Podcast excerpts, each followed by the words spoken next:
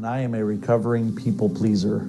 I am. Somewhere in my life, I began to believe that if I performed well and if I made people happy and if I was helpful, then I would be full and I could be complete and I would be, I would be whole. And I quickly realized that I could handle disappointing myself, but I could not handle disappointing other people. And so as I look back, it was probably in high school when I started to say yes to everybody else. I would say yes to everything else. And I would probably say no to myself, and I would say no to the people closest to me. And, and if I'm honest, I probably said no to the things that were really important to Jesus. And so I carried that thinking on into Bible college and even my first ministry, and I would soar high at the compliments of people, but I would plunge to the depths of the earth at the criticisms of people. So I was preparing some lessons one time in the book, out of the book of Song of Solomon. And I came across this one verse that said, I am my beloved's, and his desire is for me. And it did something to me. It did something to me. And I realized that I didn't need to soar high at the compliments of people. And I didn't need to plunge to the depths of the earth at the criticisms of people. Why? Because his love God's love, the love of Jesus is never based on my performance. And the love of Jesus is never conditioned by my mood. Jesus' love is consistent, and Jesus' love for me is, is reliable, and, and his love for me is tender. And so once I realized and let the raging love of Jesus change me, and I mean really change me, get inside of me and change me, I found a confidence founded in His love and not on the love of other people. See, His love, love of Jesus, is so overwhelming and it's so outstanding that I want to live my life for Him and not for others. My name is Tom, and I'm unfinished.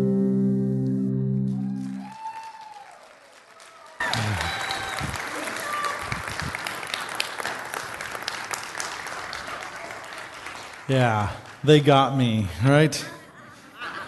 I tried everything I could not to do one of those videos, and there it is. So, yeah, yeah. I thought, you have to hear from me all the time. You don't need my video, but there it was, right there. Hey, we are wrapping up this series called Unfinished, and uh, I, I, I love the book of Philippians. I think the book of Philippians, on face value, looks like a really fun book, but then you start digging into it, and there are some mighty lessons that are found in it as we dig into it. And so, quick review if you've not been with us in this journey, chapter 1 really, you know, is talking to us about how to find joy regardless of our circumstances. Remember this? Regardless of our situations that we can find joy. And then chapter 2 moves in and Paul tells us, "Hey, one of the things that can steal our joy is other people." Right? Have you ever had other people steal your joy? Have you ever had circumstances or situations steal your joy? And so Paul says, don't let that happen, right? Don't let other people steal your joy. And then we got to chapter three, and, and chapter three was really about our stuff and our things, right? That can steal our joy. Have you ever had your stuff or your things steal your joy? Right? Have you ever had your car break down? Right? I mean, your joy just seems to fly out the engine of the car, right? Whoosh just like that. And so we have these, this whole idea. And then chapter four was about how worry, worry often about our stuff and our things and other people and our circumstances can steal our joy. And so at the end of chapter four, I think Paul's really just driving everything home. And what he wants us to find is he wants us to find contentment. And he wants us to live content lives. And so the challenge for us is to figure out how to have that pursuit of contentment, to find that, that level of contentment. And so for Paul, instead of having these ups and these downs as situations and as circumstances change, Paul said, I'm going to keep going. I'm going to go on steadily. I'm going to do my work and I'm going to work for Jesus and I'm going to serve Jesus. And so at the end of this letter to the church, in Philippi, Paul indicated what he's already written about over and over and over and over again that he was not going to be a victim of his situations. He was not going to be a victim of his circumstances. He was not going to be a victim over what other people thought about him or said about him. He wasn't going to be a victim of the, uh, of the things that caused worry and stress and still stole his joy. He wasn't going to be a victim of worry. Instead, he was going to have victory over these things. And that's what he's really driving at. In other words, as we read this, you're going to see that Paul says, you know what? I can accept all things. I can accept all things. He's going to say, I can do all things. And he's really going to say, I can have all things. Paul didn't need to be pampered to be content.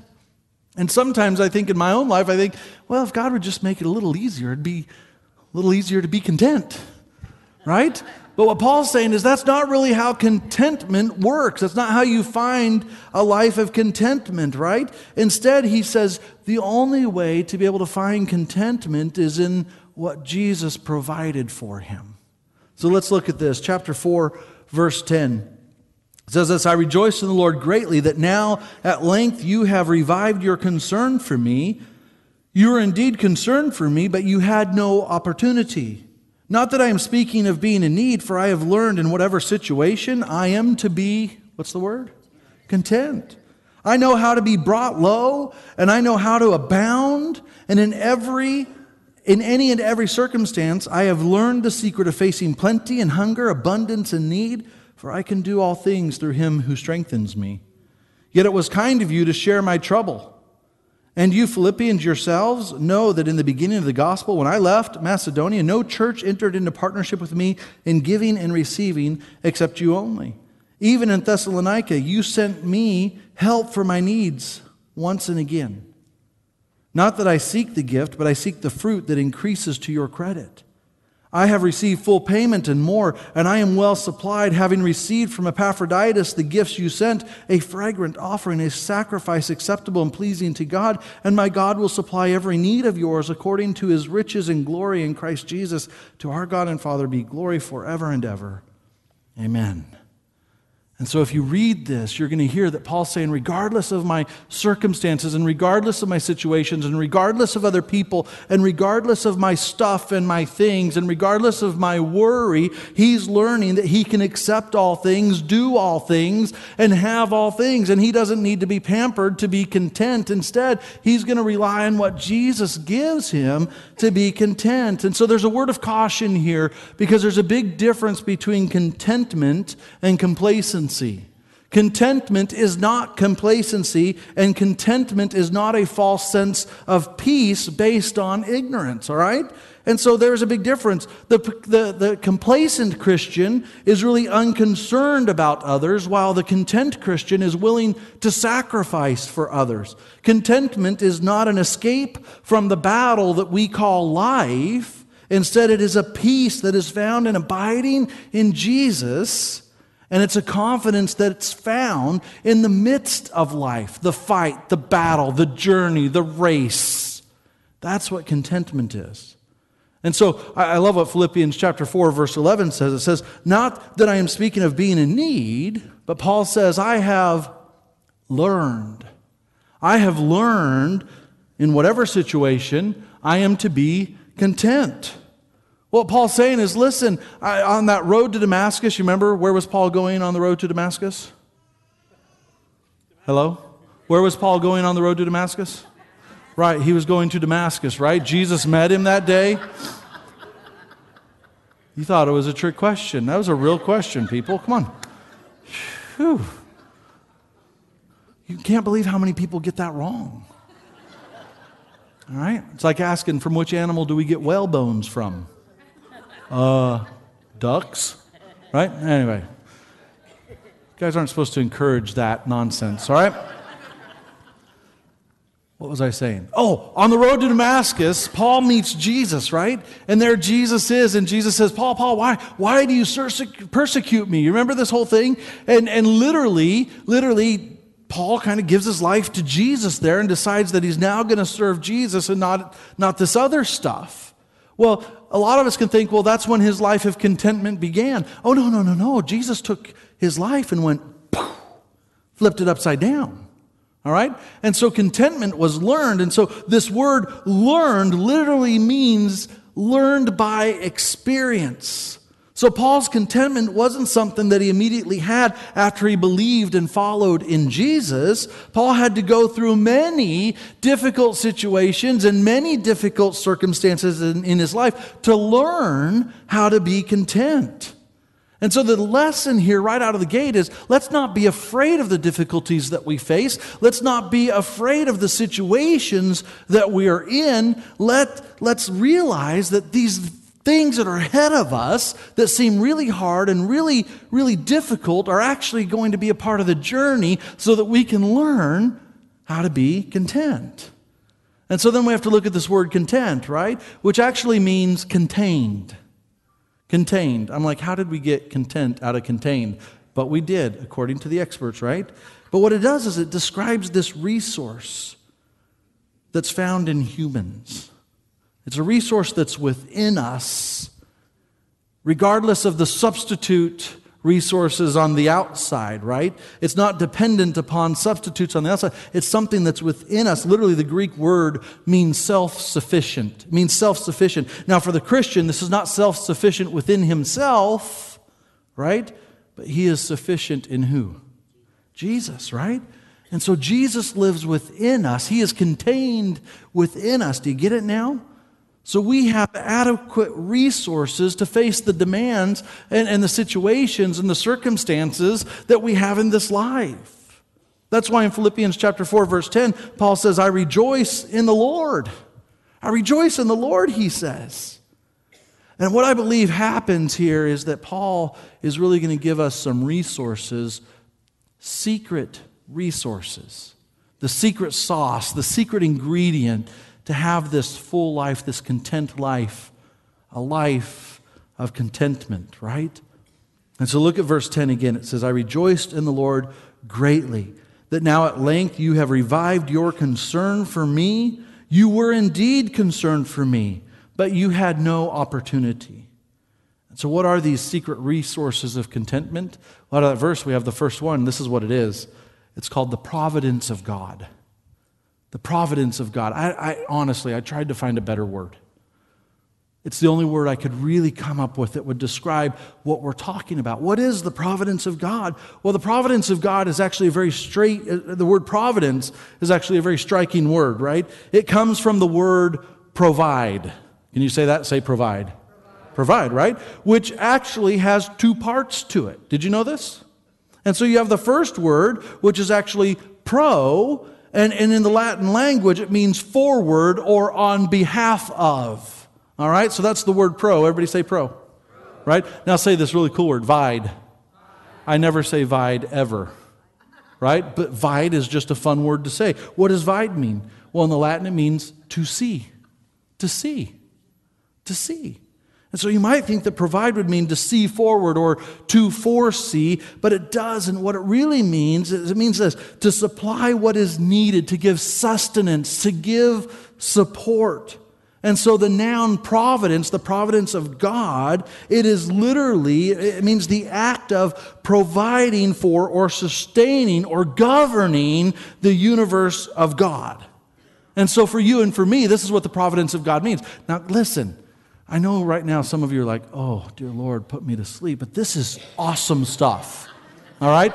So keep going with me here because this just gets me all excited and a little riled up, right? Because what it means is it means the working of God in advance to arrange circumstances and situations that are ahead of me right? That I'm going to have to go through in this life we call the Christian life, the journey, the race, all these things, right?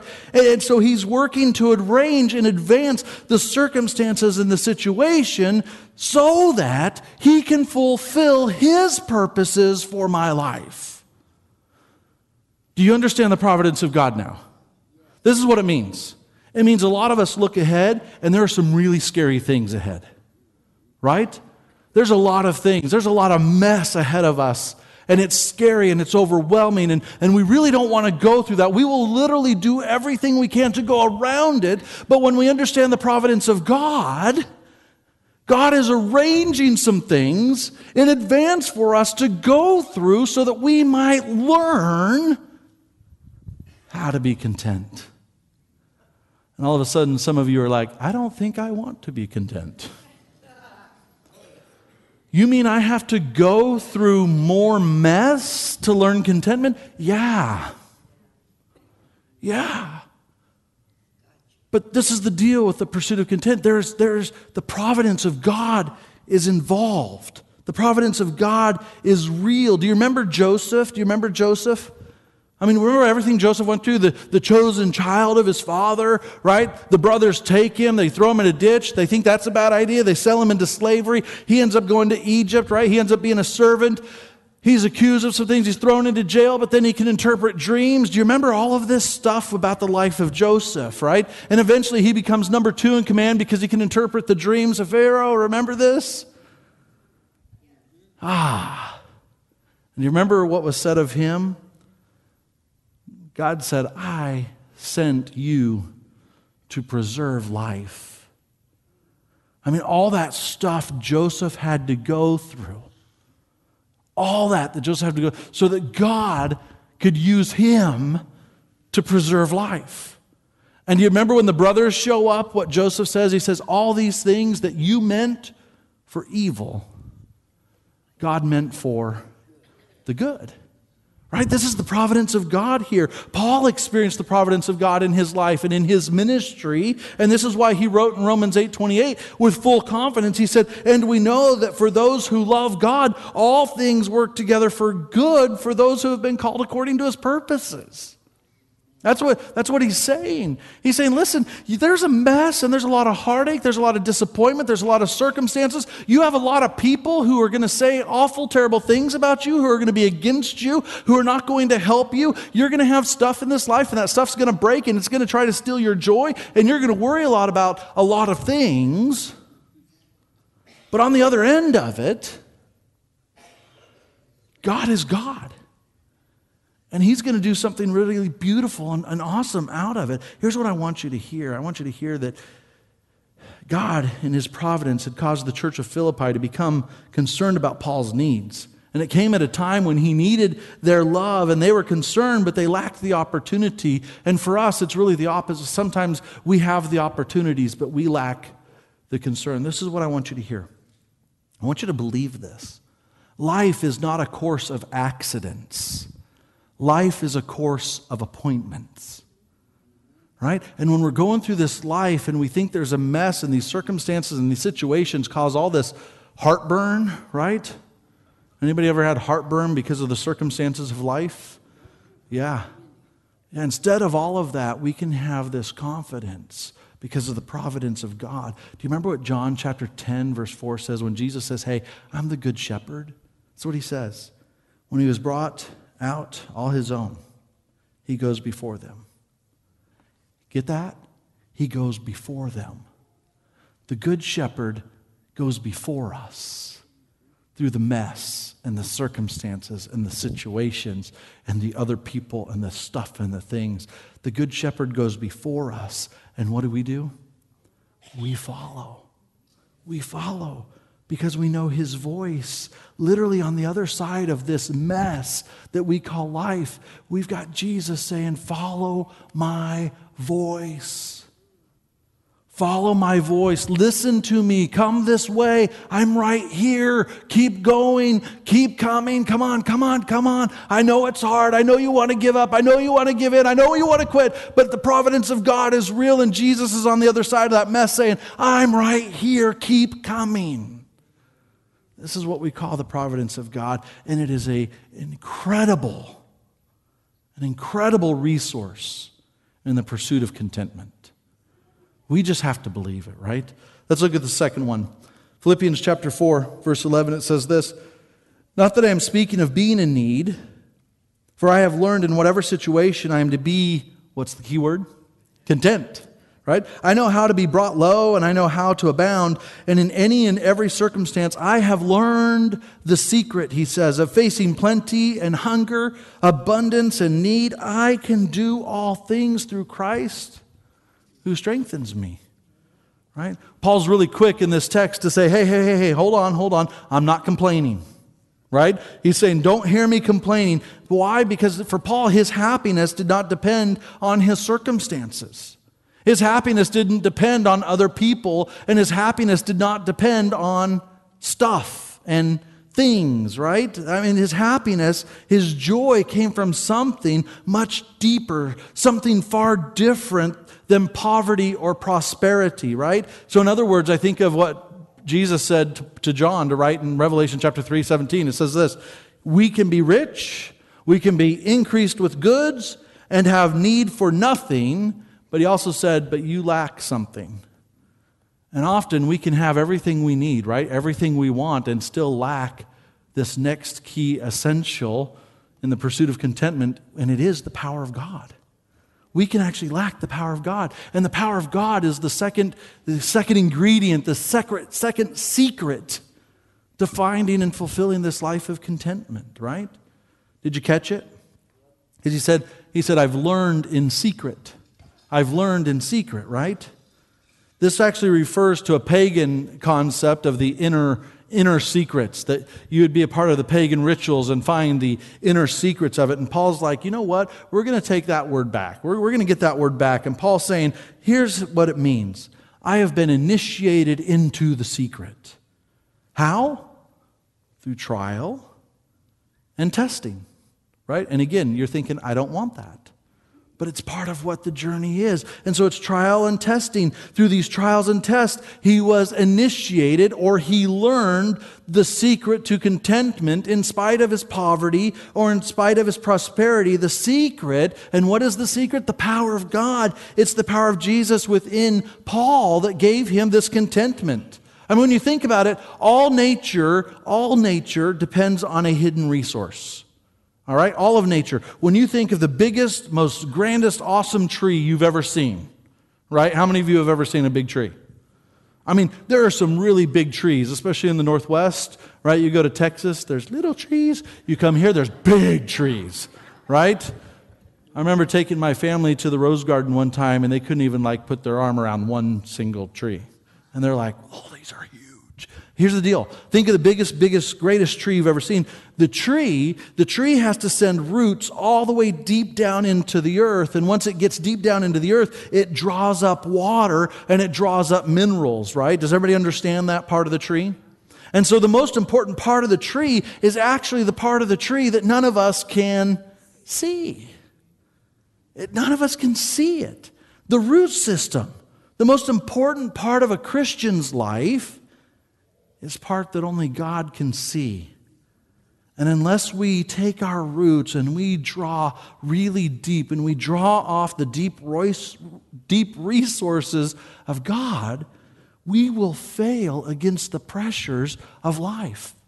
We will fail against the situations and the circumstances. We will fail against what other people say about us or try to do to us. And we will fail against how stuff causes havoc in our life. And we will fail against the worries that consume us and dictate how we feel we have to draw deep down into the root system, right? With our root system, into the power of God. Paul depended on the power of God and the work of Jesus in his life. He was dependent on it. And we've seen this throughout the book of Philippians. Verse 6 says this, and I am sure of this, that he who, Jesus, began a good work in you will bring it to completion at the day of Jesus Christ.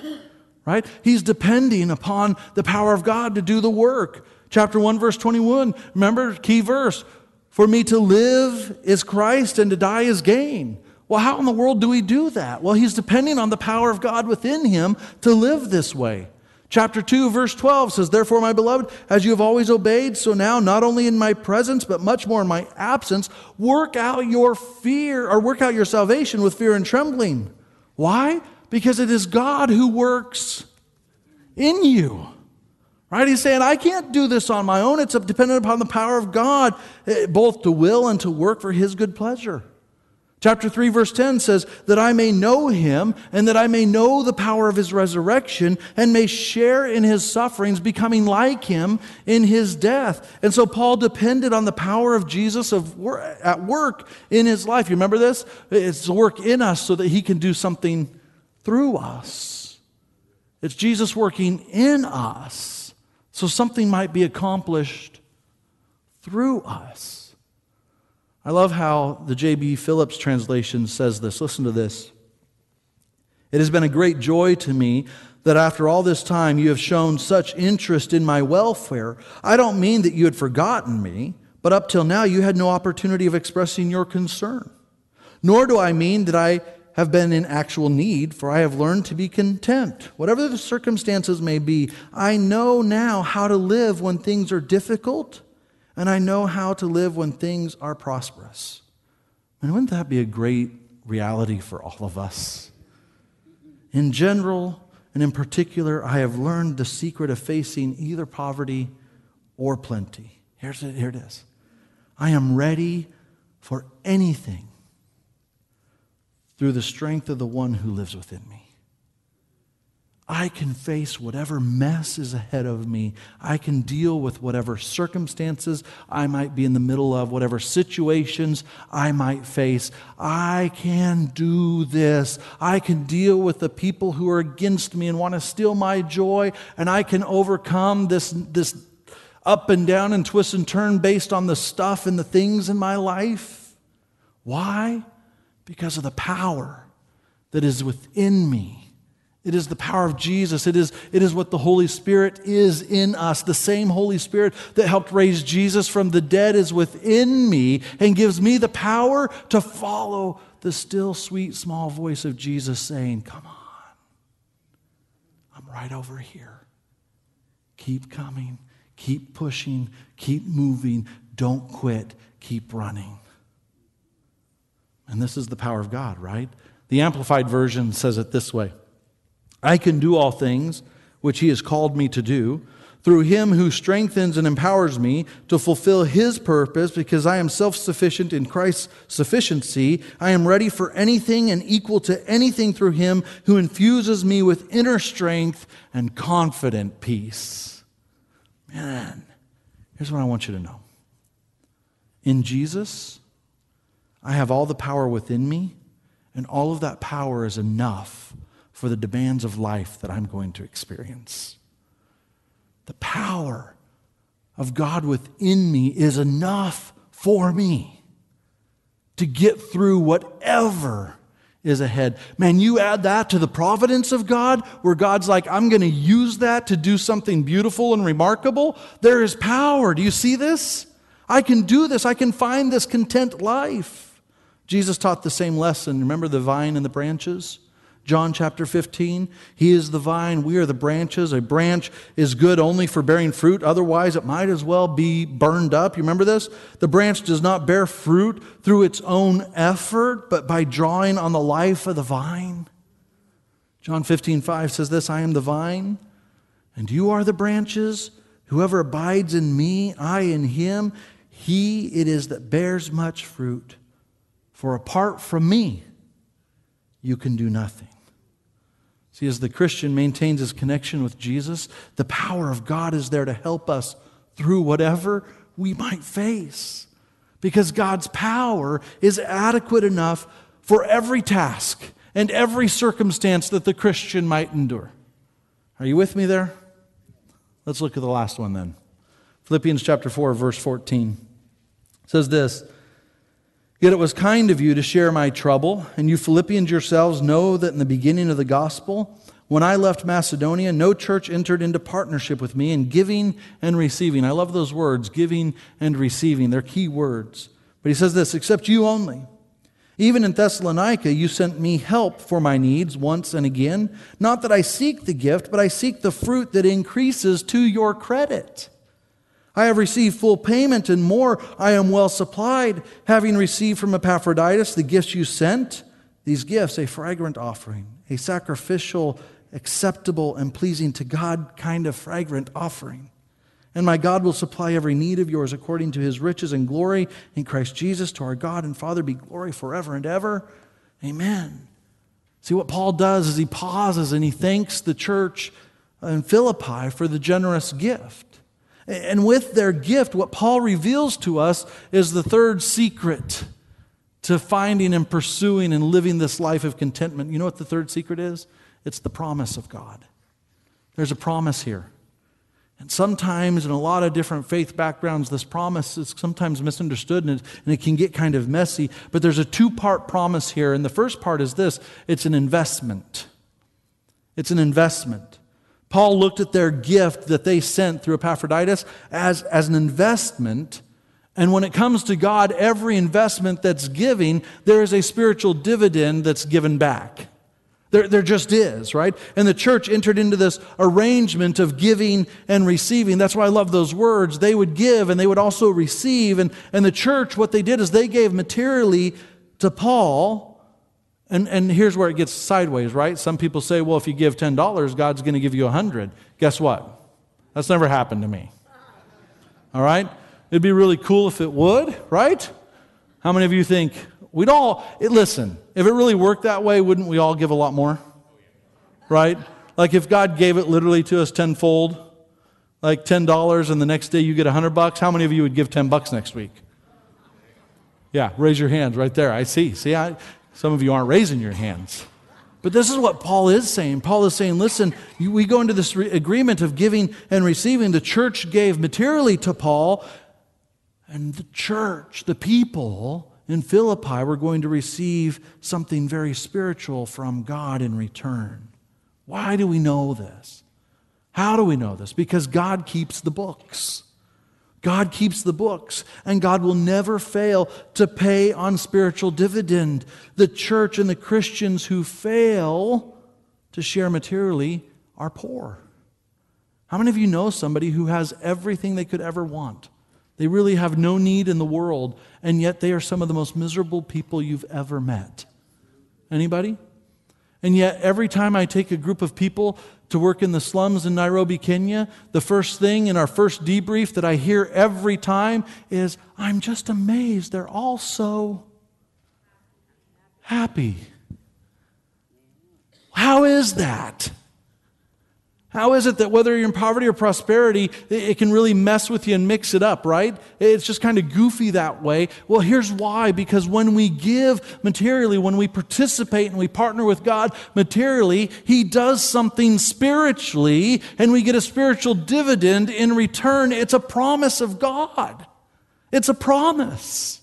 He promises it. There's a second part to this promise, and it has to do with sacrifice, right? Paul looked at their gift as a spiritual sacrifice, as something that was given to God for the glory of God. And there is something very real about spiritual sacrifice, especially when we practice spiritual sacrifice in the Christian life. There's something very real about it, right? First Peter writes this, or Peter writes this in First Peter, you yourselves, like living stones, are being built up as a spiritual house to be a holy priesthood. Here it is, to offer spiritual sacrifices acceptable to God through Jesus Christ. Like the Christian life is all about this act, this spiritual sacrifice. It's, it's, about, it's about doing and giving, right? Our bodies are supposed to be a sacrifice. Romans 12 says this I appeal to you, therefore, brothers, by the mercies of God, to present your bodies as what? As a living sacrifice, holy and acceptable to God, which is your spiritual worship. Do not be conformed to this world, but be transformed by the renewal of your mind, that by testing, here it is, testing, you may discern what is the will of God, what is good and acceptable and perfect to Him. Our lips are supposed to offer a sacrifice. Hebrews chapter 13, verse 15 says, Through Him let us continually offer up a sacrifice of what? Praise to God. That is the fruit of our lips. Acknowledge His name. Right? How about lost souls? In Romans chapter 15, verse 6, to be a minister of Christ Jesus to the Gentiles in the priestly service of the gospel of God, so that the offering of the Gentiles may be acceptable and sanctified by our holy God. And when we strive to help other people find Jesus, this is a real spiritual sacrifice. Paul did not see the gift that came from Philippi simply as a gift from them. Paul viewed the gift that came from the people in Philippi as a gift from heaven. Why? Because Paul's trust was in who? It's in Jesus. And so there's an interesting contrast in verse 18 and 19. This is what verse 18 and 19 really is saying So just work with me here, right? Paul's saying, You met my need, and God is going to meet your need. You met one need that I have, but God will meet all of your needs. You gave out of your poverty, but God is going to bless you, and God is going to give you what you need and supply your need out of His riches. That's really what this verse is saying. I like how Eugene Peterson puts it in the message. Listen to this. And now I have it all and keep getting more. The gifts you sent with Epaphroditus were more than enough. And I like how he describes it like a sweet smelling sacrifice roasting on the altar, filling the air with fragrance, pleasing God to no end. You can be sure that God will take care of everything you need. His generosity exceeds, exceeding even yours in the glory that pours from Jesus. Our God and Father abounds in glory that just pours out into eternity. And I like how Eugene Peterson ends it. Yes. Yes. Notice something really important. Because this is where we get confused. Paul's promise is not to supply all of our greeds, it's to supply all of our needs. Not our greeds, our needs, right? True story, or not true story, but true situations. People have said to me, I just can't believe in Christianity because I asked God and I asked God and I asked God for this thing and it never happened. And I'm like, well, is that a need or is that a, a greed, right? Because there's no promise in the Bible that says He's going to meet our, everybody work with me here, our wants and our greeds, right? But He is going to meet all of our, our needs. This promise this promise. The providence of God, the power of God, and the promise of God can help us live this content life regardless of who's in what political office. It, it can, it, the power of God and the providence of God and the promise of God will help us live this content life regardless of what our 401k is doing or what the stock market is doing. Can you understand this? This is what Paul's saying. We can live the content life regardless of what's happening in our life and around our life, regardless of the circumstances we have and the situations we're in, and, in, and regardless of the health report we're going to get from the doctor this week, we can still live this content life because we have the providence of God, the power of God, and the promise of God. And so, so for us, we just have to do it, right? This is what I want you to hear. When I do God's work in the way for God's glory, when I do God's work in God's way for God's glory, I'll get it right. I will not lack for God's supply. That is the promise. Contentment comes from a very adequate resource. God's providence, God's power, and God's promise. And it is enough. These are enough for us. They are adequate enough for us to go through whatever life might demand, whatever circumstance we might endure, whatever situation in our life that we might go through. It is enough to live a content life, not a complacent life, a content life in the midst of all of that. God, thanks for today. Thank you for these words. I, I believe that all of us, really deep down, God, we'd love to be content. We'd love to live this content life. That regardless of the circumstances and the situations around us, and regardless of what other people do or say to tear us down or to distract us, regardless of what breaks or doesn't break the stuff and the things in our life, regardless of the amount of worry that we have, God, I think we all desire to live this content life. And so for me, God, continue to take me on this journey to learn it. To learn it through the tests and through the trials, through the fires, and through the challenges and the difficulties and the pain. Use those, God, use those to teach me how to be content. And God, when I'm in the middle of them, and I want to give up and I want to give in and I want to throw in the towel and I want to quit and I want to get out, may I with confidence hear the voice of Jesus on the other side saying, Keep coming, keep running, push through, fight hard. I'm on the other side. In Jesus' name, amen.